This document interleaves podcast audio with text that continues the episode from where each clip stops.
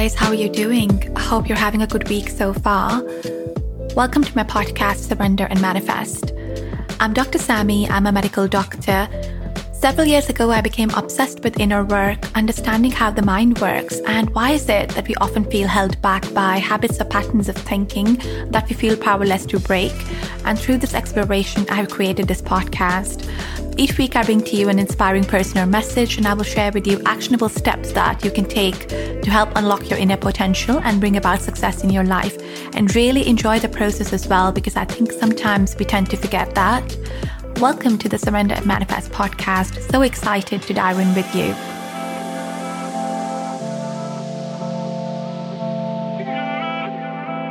Welcome to another episode of Surrender and Manifest. Today, I'm going to be speaking about feminine and masculine energy. It is something which is spoken about quite a lot these days. So, what is masculine and feminine energy actually? So, we are all born with both feminine and masculine energy. A lot of people have this misconception that men are all masculine and women are all feminine. I'm here to tell you that this is not true. So, women have both feminine and masculine traits, and the men in our life are father, brothers, nephews, sons, co workers, and family members, friends. They have both masculine and feminine energy as well.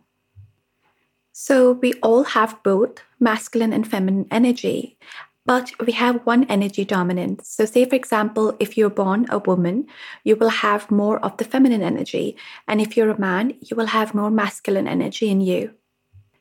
So, what that means is that if you're a female, you should be 70 to 80% feminine energy and 20 to 30% masculine energy. This is when you will feel most happy, fulfilled when you possess this level of feminine energy. And if you're a man, similarly, you want to be 70 to 80% masculine energy and 20 to 30% feminine energy. But if you are 100% feminine energy, that will not work for you either, as you need some form of masculine energy and characteristics for survival.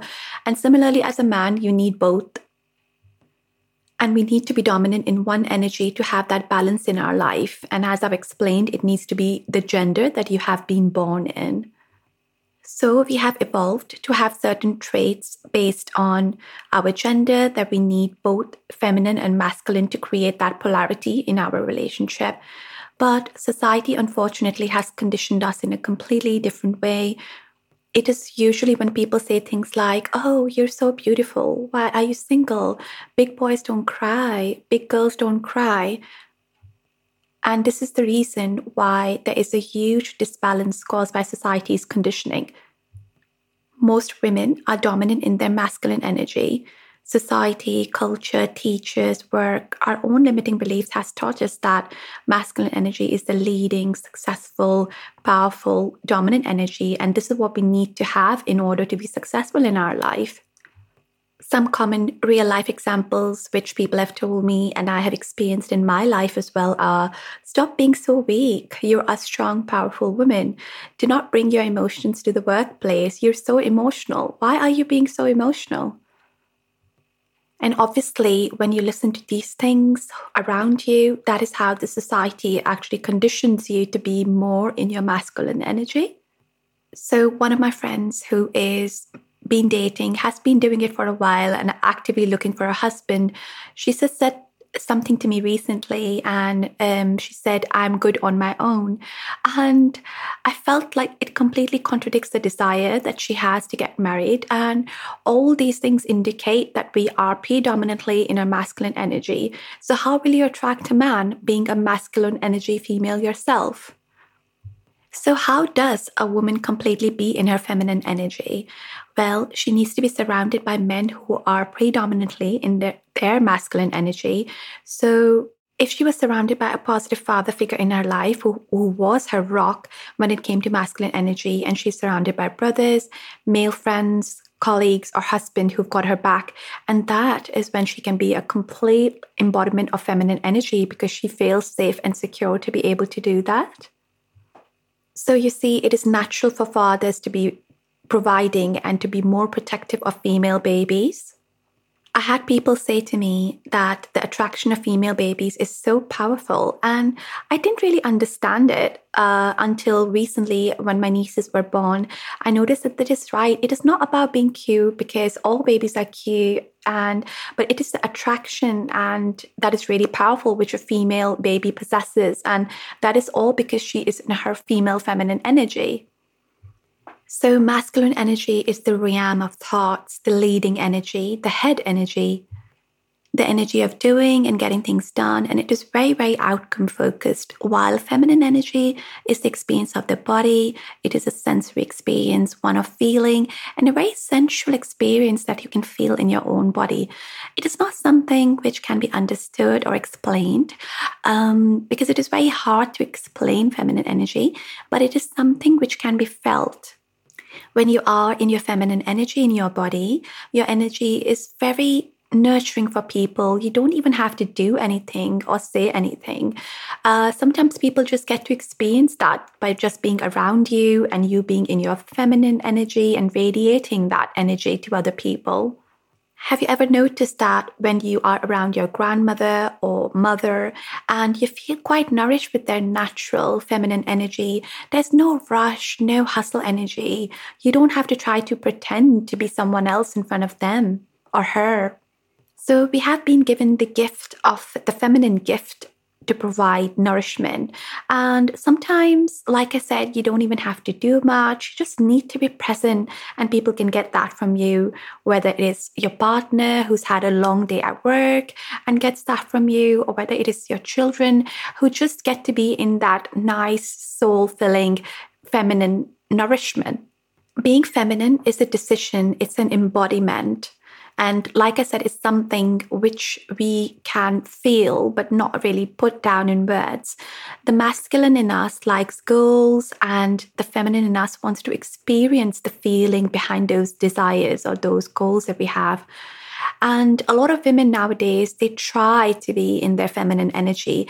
But when we try, and that is when we are most in our masculine energy, it took me a long while to understand this, and it is okay to not get this instantly because of the conditioning that I mentioned earlier that we've had since childhood, as we live in a hyper masculinized world, a lot of women are trying to be in their feminine energy, but they really are in their masculine.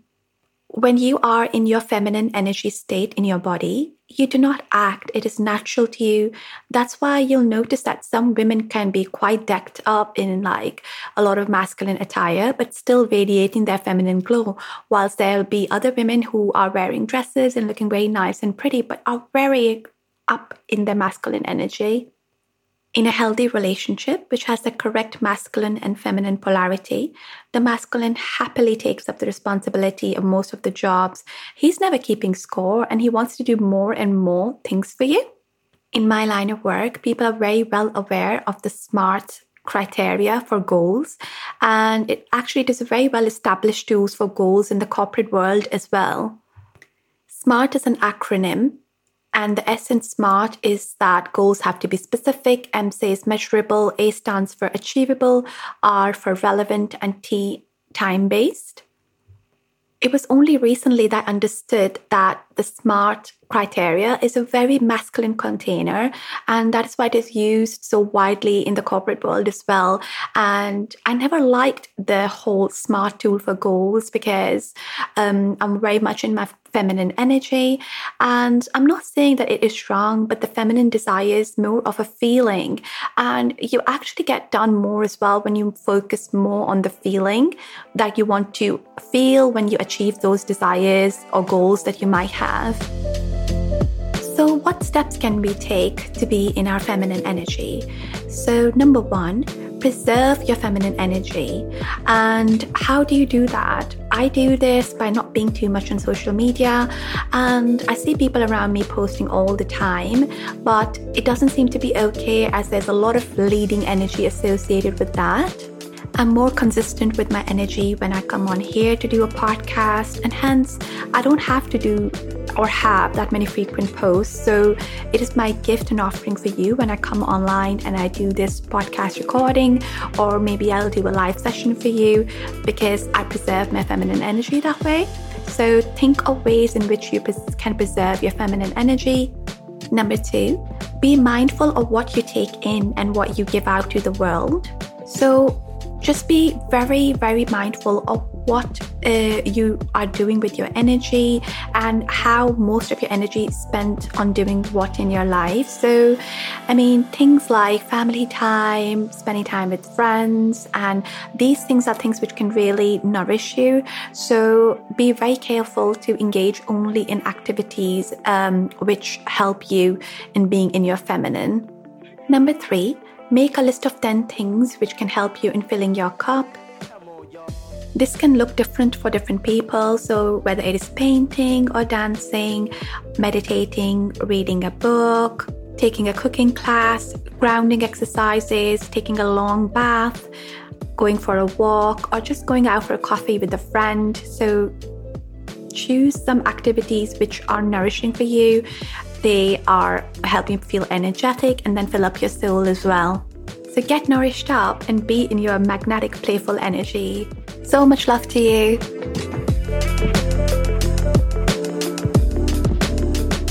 Thank you so much for listening to today's episode and thank you for inviting me into your life as you drive to work or run errands or even at your workout. If you like the episode, one of the best ways to show support is to subscribe to my podcast so that you don't miss any future episodes. Leave a five star review on Apple Podcasts or Spotify or wherever you listen to your podcast, or share the episode on Instagram or any social media platform where you like to hang out. I'm so grateful for your support. Can't wait to hear from you. So much love to you.